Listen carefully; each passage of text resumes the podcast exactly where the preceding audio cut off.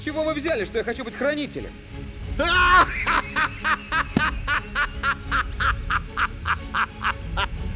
Ну, конечно, хочешь. Они тебе не сказали, Джек? Это прекрасно быть хранителем. Но есть хитрость. Если дети перестанут верить в чудеса, надежды и мечты, все это исчезнет. А затем и сами хранители. Ты, стервец, крадущийся в тени, иди сюда! Приветствую на канале Сюжет 2.0, меня зовут Тина Роу, и сегодня у нас возвращение к фильму под названием «Хранитель снов». Примерно ровно год назад я сделала обзор на этот фильм, и с тех пор прошло довольно много времени. И надо признаться, информации, которую я дала, было намного больше, потому что было два ролика на эту тему, и второй был значительно продуктивнее. И после этого также было написано три статьи, которые очень хорошо раскрывали мотивы данного сюжета. Вот, значит, в связи с этим хочется расставить уже все на свои места, так как оно полностью есть. Потребовалось время, чтобы полностью раскопать, что же там на самом деле происходит. Вот, а начнем мы, значит, со Вселенной. Вселенная у нас строится на одном очень важном ресурсе. И ресурс этот называется вера детей. То есть на данный момент мы можем представить себе нашу Вселенную как своеобразный такой рынок, экономический, да, на котором дерутся, скажем так, производители за потребителей. Чтобы, значит, подробнее рассмотреть все это, давайте посмотрим на историю этого ресурса, истории этой веры детей. Значит, сначала нам необходимо разобраться с некоторыми шаблонными представлениями, потому что в данной вселенной данного фильма они не работают. Значит, предполагается, что вера детей строится так, как мы ее себе представляем. То есть это такой безграничный ресурс, дети ведь могут верить во что угодно. То есть, например, они могут верить одновременно там, в Санту и в то же время в кромешника, и в то же время в Джека, на самом деле это так не работает. Потому что мы видим, у хранителей есть вера, но хранители это организация, да, которая, они все выступают как один. А вот э, в остальных персонажей не верят. И мы смотрим на эту вселенную во время, когда рынок, значит, полностью оккупирован хранителями, у них монополия на этот ресурс, и это не устраивает очень-очень многих людей. Когда я в предыдущем ролике рассказывала, что вот, значит, хранители вовсе не друзья Джеку, а враги, я там спекулировала определенными вещами. Их отношение к Джеку, там, его отношение к ним, как он к ним хорошо относился, они там наплевали. Вот сейчас просто с точки зрения логики они оккупировали рынок, который нужен многим, который нужен Джеку, который нужен кромешник. То есть, когда мы расставляем то, на каком стоит фронте этой войны, мы ярко видим, что э, Джек просто физически не может находиться на одной стороне с хранителями. Именно потому, что у них просто э, интересы ровно противоположны. Хранители обладают очень ценным ресурсом, а он нет. Ну и получается, если э, не работает наше предположение, что дети могут верить во всех подряд и им это никак не мешает, то значит существует какой-то другой закон в этой вселенной, который нам надо открыть. Что, видимо, значит, дети могут верить только в кого-то одного. Хранители не контролируют рынок, контролируют его полностью. Нельзя никак ни кусочек откусить, ничего. По непонятным, значит, причинам. А причины действительно непонятные, потому что мы видим, Джек это персонаж новый, в данной вселенной, незнакомый с ее правилами, он начинает пытаться как-то вот оттяпать себе кусочек веры. Вот, потому что вера это ресурс, который вот этим волшебным существам потенциально очень-очень необходим для самореализации, для комфорта. Те, скажем так, земные блага, которые ищут люди, вот волшебные существа видят их в валюте веры детей. И он проводит три сотни лет, пытаясь каким-то образом откусить кусочек вот этой веры. Рассказывать о том, что ну не смог он придумать ни одного способа, это очень смешно. Ну, рассматривая его способности, он умеет делать снежки, делать зайчиков искусственных из э, льда. То есть объяснить о том, что кролик существует, он смог там за пять минут. Ходила вот в городе, значит, о нем легенда, да, что если ты не наденешь шапку, тебе э, Джек Фрост отморозит голову, там нос, затылок. В этот момент, значит, вылепить статую тоже там из иния какого-нибудь мальчишки, это вообще не проблема. Не говоря уже о том, что вот эта вот волшебная пыль, которую он там разбрасывает, снежная, которая заставляет всех веселиться, она тоже прекрасно видно, что работает в конце фильма, напоминание о ней очень быстро объясняет, значит, мальчику, что Джек Фрост существует. Ну, в русском варианте его зовут Ледяной Джек. То есть какая-то идет сплошная прям таки неразбериха. Вот неужели за 300 лет ни один ребенок не топер? То есть можно понять, еще предположить, что они не знали его имени, то есть они знали про кролика, поэтому про кролика могли вспомнить. Но вот они не знали про такого там мальчика Ледяной Джек, поэтому не могли никак про него вспомнить. Это тоже, значит, не работает, потому что вот эта вот легенда, она сохранилась. То есть рынок полностью закрыт, из чего мы приходим, значит, к другому закону, то веру детей, получается, самостоятельно получить нельзя. Ну, потому что, извините меня, за 300 лет не перепробовать все, это, это странно. То есть, конечно же, особенно если это так необходимо и человек так старался, конечно бы он уже за это время достиг бы хоть каких-то результатов.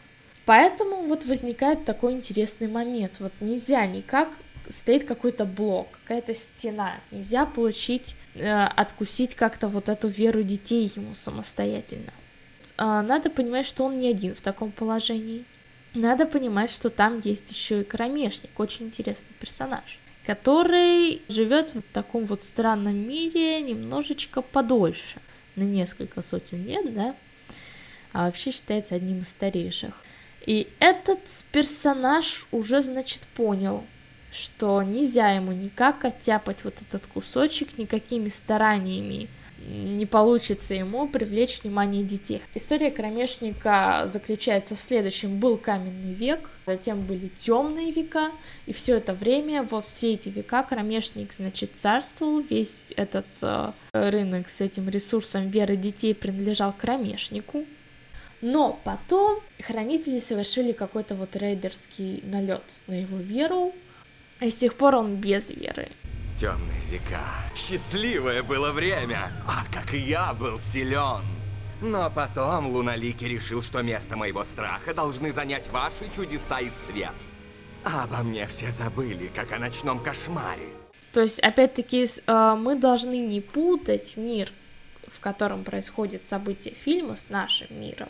Потому что как, начиная с 1500-х годов и до наших дней, дети объясняли себе свои полуночные страхи, кошмары, то есть вы хотите сказать, что дети перестали бояться монстров в шкафу. Явно очевидно, что вот эта вот связь с нашим миром, она отсутствует.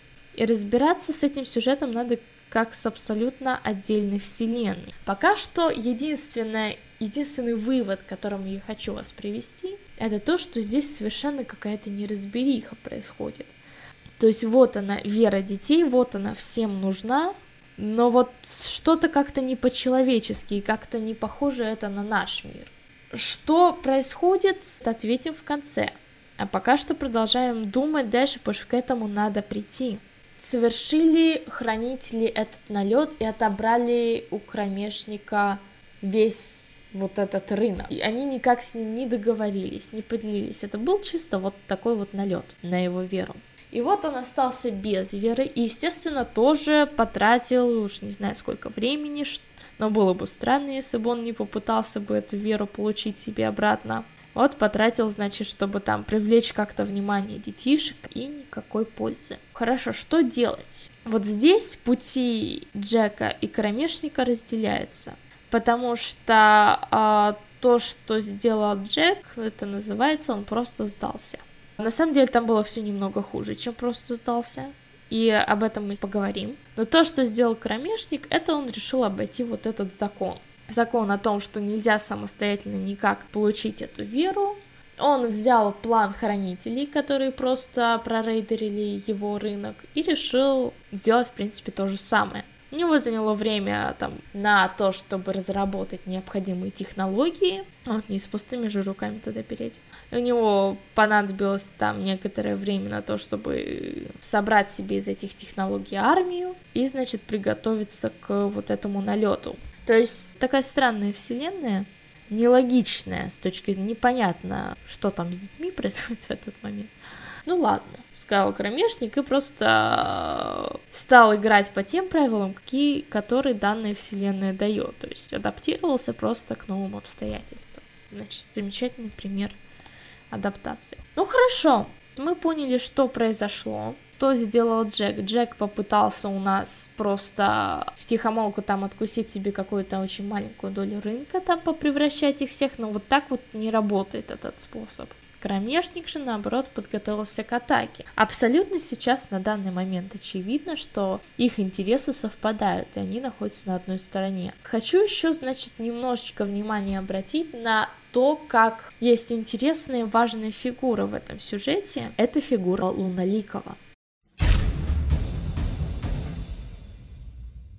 Во-первых, я уже говорила о том, что такое луналикий, по сюжету книги мы приходим к выводу, опять-таки я не буду полностью ориентироваться на сюжет книги, потому что книга и фильм это абсолютно вот две разные вселенные, базируются на совершенно разных законах и так далее. Но если ты просто смотришь мультфильм, возникает ощущение, что это просто какой-то там культ Луны происходит, где Луна это какое-то неизвестное божество, и что-то там божество делает с какими, значит, причинами и поводами, непонятно. Вот именно поэтому я обратилась к книге за информацией. Информация у нас следующая, что Луналики это не божество и даже не луна, это просто человек, который не совсем человек, волшебное существо, которое просто имеет штаб-квартиру на Луне.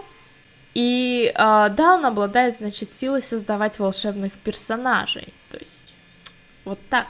Но еще более важная вещь, что значит этот луналикий значительно, значительно младше кромешника. И у них есть давние-давние счеты.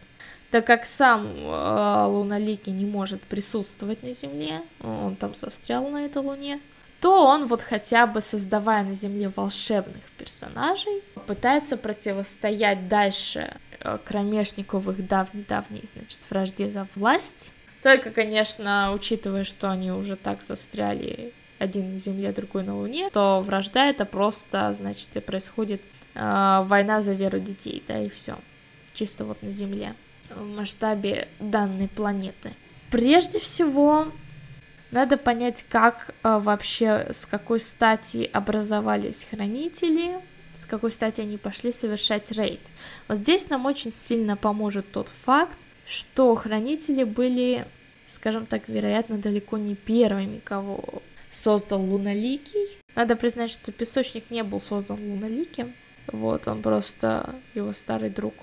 Тоже один из старейших персонажей, но Значит, тут есть очень интересный факт, что в какой-то момент фильма хранители начинают перечислять других волшебных персонажей данной вселенной, о которых нам не упоминается больше отныне никогда но значит они есть. Соответственно, тоже люди, э, видимо, без веры детей.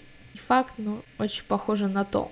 Он выбирает нового хранителя. Что? Интересно, кто же им станет? Может быть, лепрекон? Только бы не сурок с его днем сурка. Кто эти там бурундук, листочек, кто все эти существа? Мы знаем, что где-то там с каменного века по средние века землей правил кромешник. Все это время что делал Луналикий? Он пытался что-то сделать. Вероятно, за этот период он и стал создавать вот этих самых волшебных персонажей. Сначала разработал там технологию, как они создаются, затем стал лепить на вот этого там Бурундука, еще кого-то, каких-то вот этих непонятных персонажей. Зачем? Чтобы они противостояли кромешнику чтобы они отобрали у него веру детей. Однако, соответственно, возникает вопрос, что же он не создал сразу четырех вот этих хранителей, и на это все закончил. А ответ очень интересный. А, а у него просто не получилось с первого раза вылепить э, ту команду, то сообщество, которое смогло бы в организованном виде победить кромешника. Я бы сказала, что у него это не вышло вообще, потому что посмотрите на хранителей. Какая это команда? Все, значит, из них индивидуалисты, которые между собой дерутся и цапаются. У них нет конкретного лидера, к этому мы тоже потом вернемся. Что это, извините меня, за команда против кромешника? Как эти четверо существ могли собраться вместе в организованную команду, осуществить организованную операцию военную, победить в ней и не передравшись между собой, разделить, значит, влияние на четыре примерно равные части. И после этого разойтись, значит, по домам. Я, я вижу только, значит, часть, где они успешно разошлись по домам и больше никогда не виделись. Потому что это то, что... Как они жили там последние 500 лет.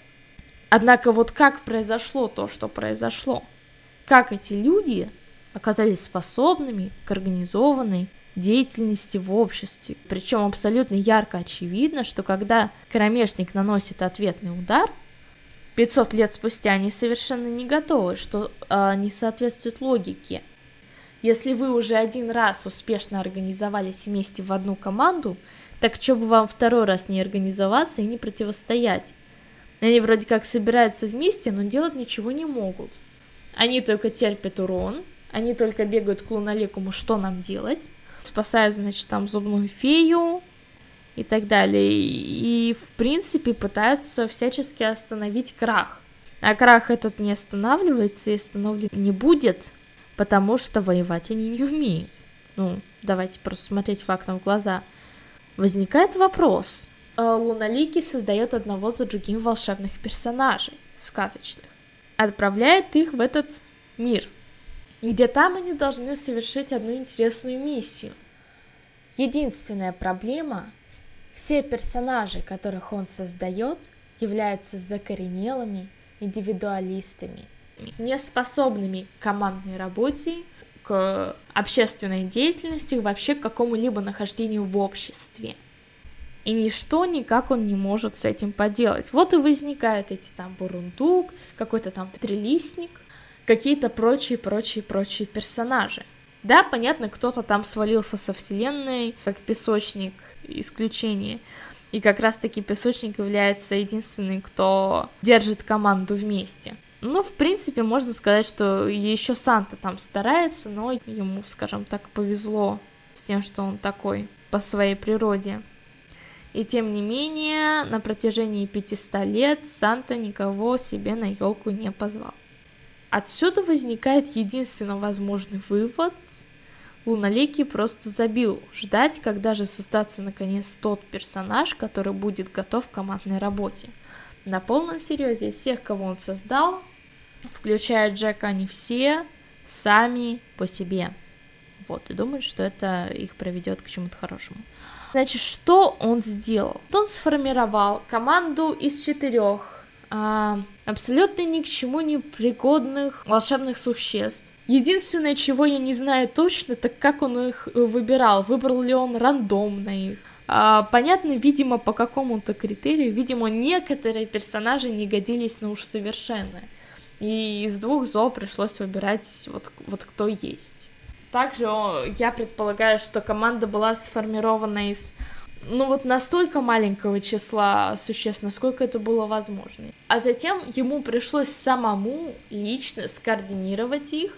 И вот вопрос, почему у хранителей нет конкретного лидера, и как они умудрились без лидера, без главнокомандующего осуществить некоторую военную деятельность.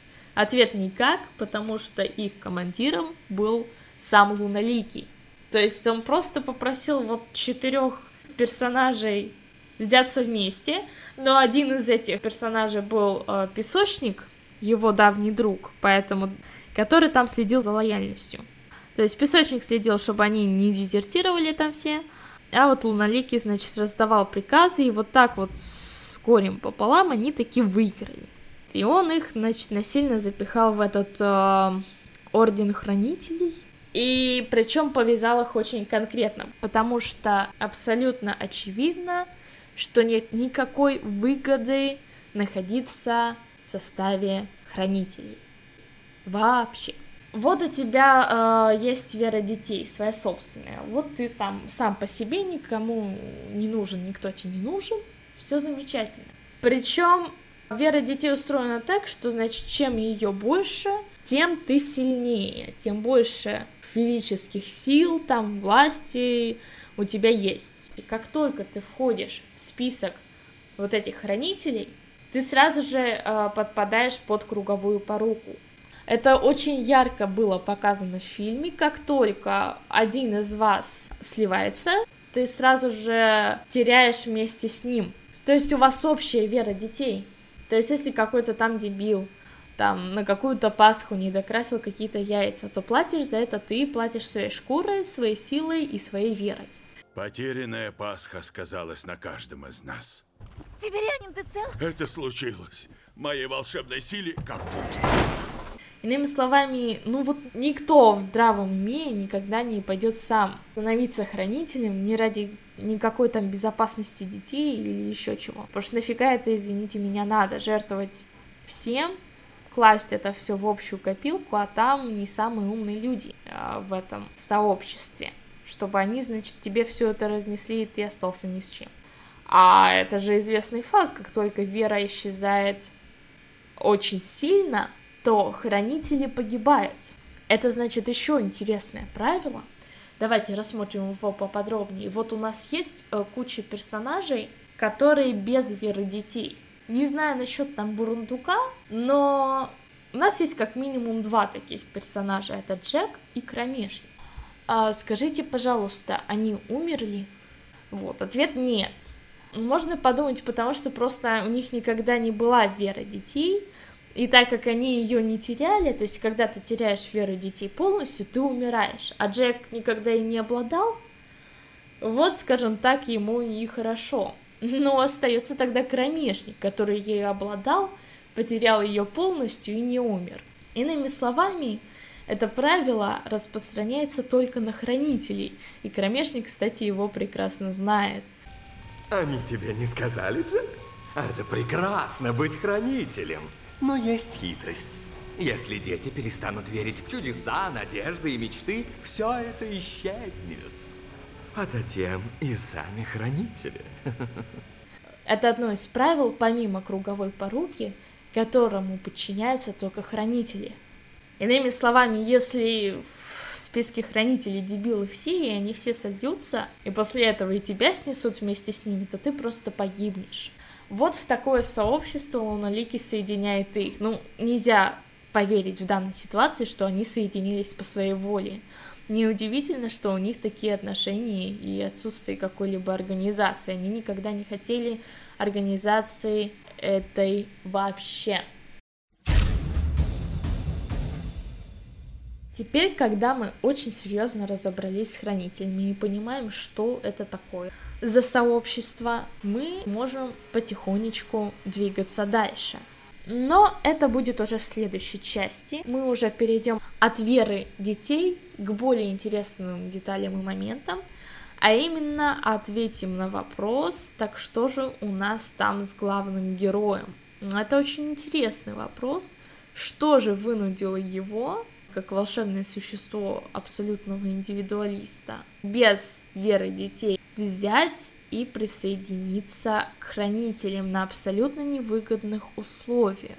Кроме того, что хранители-то туда запихали помимо их воли, как мы теперь понимаем, а он туда взял-таки и вошел сам. Что же случилось? Что же это была за история? О чем же на самом деле фильм «Хранители снов»? Жду ваших догадок и интересных заметок в комментариях. Попробуйте ответить на этот вопрос, а также оставляйте свои мысли по поводу данного мультфильма. Также в описании я оставлю ссылки на статьи, написанные мною год назад. Это был канал Сюжет 2.0, и меня зовут Дина Роу. Всем удачи и до следующего видео.